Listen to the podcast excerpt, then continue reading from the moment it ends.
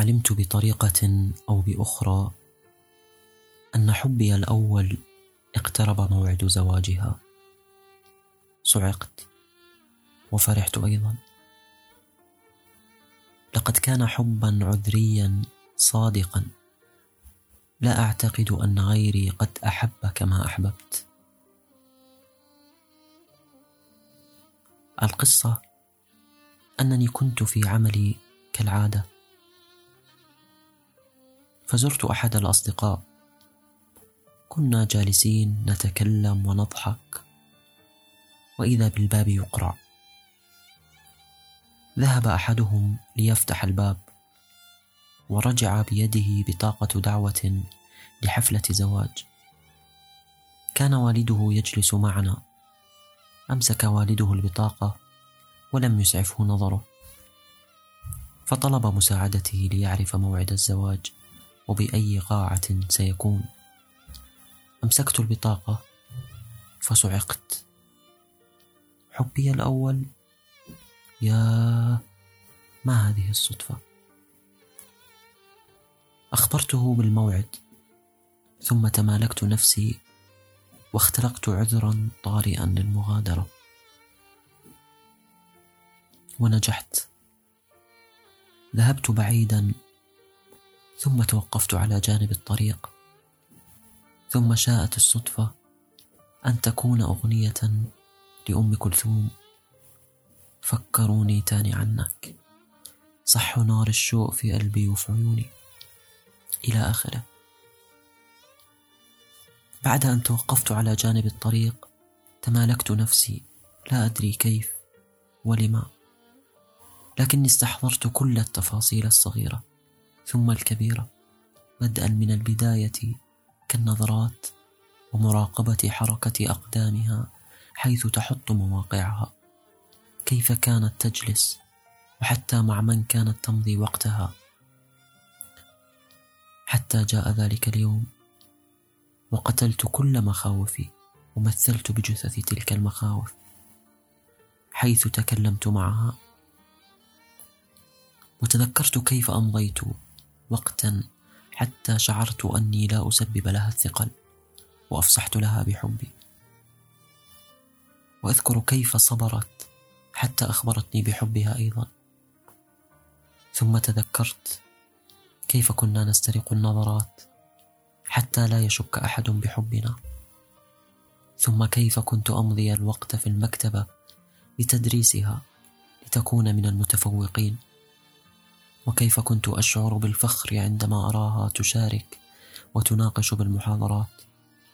تذكرت كيف غضب غضبت مني عندما أمسكت يدها ذات يوم. وكيف وبختني وخاصمتني لمدة طويلة. تذكرت كيف أخبرت أبي عليه رحمة الله أني متيم بحبها. وأني على حسن ظنه بي لم أقرب من الحرام. وأني أتلهف لنذهب لنخطبها بعد تخرجي وإيجاد عمل مناسب لي. ولكن بعد أن تخرجت لم أجد عملا يعيل عائلة. كان عملي بالكاد يعيلني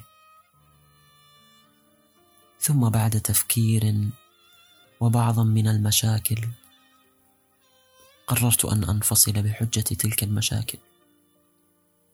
لم أرد يوما أن تخبرني أنه قد جاءني عريس وأنا لا أملك ما أقدمه. لا أملك ما أقدمه لعائلتها حتى حسب العادات والتقاليد. أتملك وظيفة؟ ما عندي. ثم بعد أن تذكرت كل هذه الأحداث بل هذه مختصر ما تذكرت. استعصرت عقلي وقلبي وتفاجأت بنزول الدمع عنوة على خدي. مسحتها وقلت لها ما عهدتك تنزلين دون إذني؟ لست في مكان يسمح بذلك. لم أستطع إمساك نفسي فشرعت بالكتابة لمباركتها. فكان النص حرفيا كالآتي.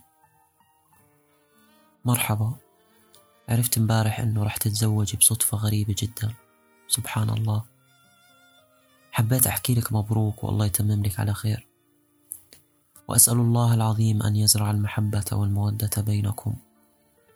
وأن يرزقكم ذرية صالحة. تستاهلي كل خير. بتمنى إنه آسف على هالكلمة بس بتمنى إنه تستفيدي من الأخطاء والمشاكل اللي كانت بيننا. والله يوفقك ويسر لك كل خير يا رب. أنا زعلت كثير لكن والله انبسطت لك كثير. والله يسامحك على كل شيء وسامحيني كمان.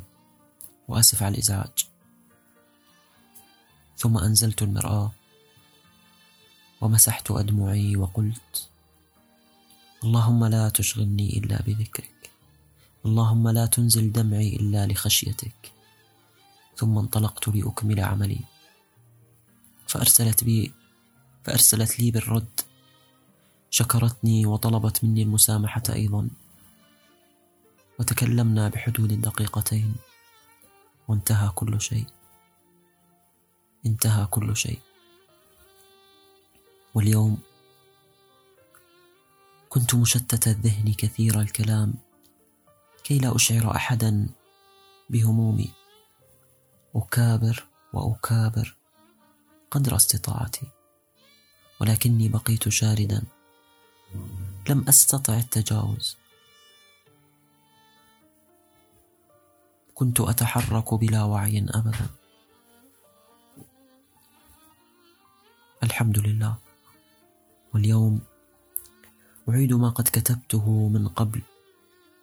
أني لم أعد أرغب بالزواج حتى ويسألني الجميع عن السبب. فأتلعثم وأختلق أعذارا طفولية ليست مقنعة. بماذا أرد؟ كيف أقنعهم؟ أخبريني. أو أخبرهم أني أفي بوعدي لها؟ أو أخبرهم أني وعدتها بالزواج؟ أكمل بقية القصة. وافترقنا وبقيت بيننا الوعود. أخبرهم أني عزمت ألا أتزوج غيرها ولكن الظروف هدمت عزائمي فرغما عني رحلت ورغما عنها قد رحلت ولكن وعدي ما زال قائما لن يرحل. ولم يرحل. هي أو لا. أعلم أني مخطئ بحق نفسي أكثر من أي آخر. ولكني لا أنقض العهود.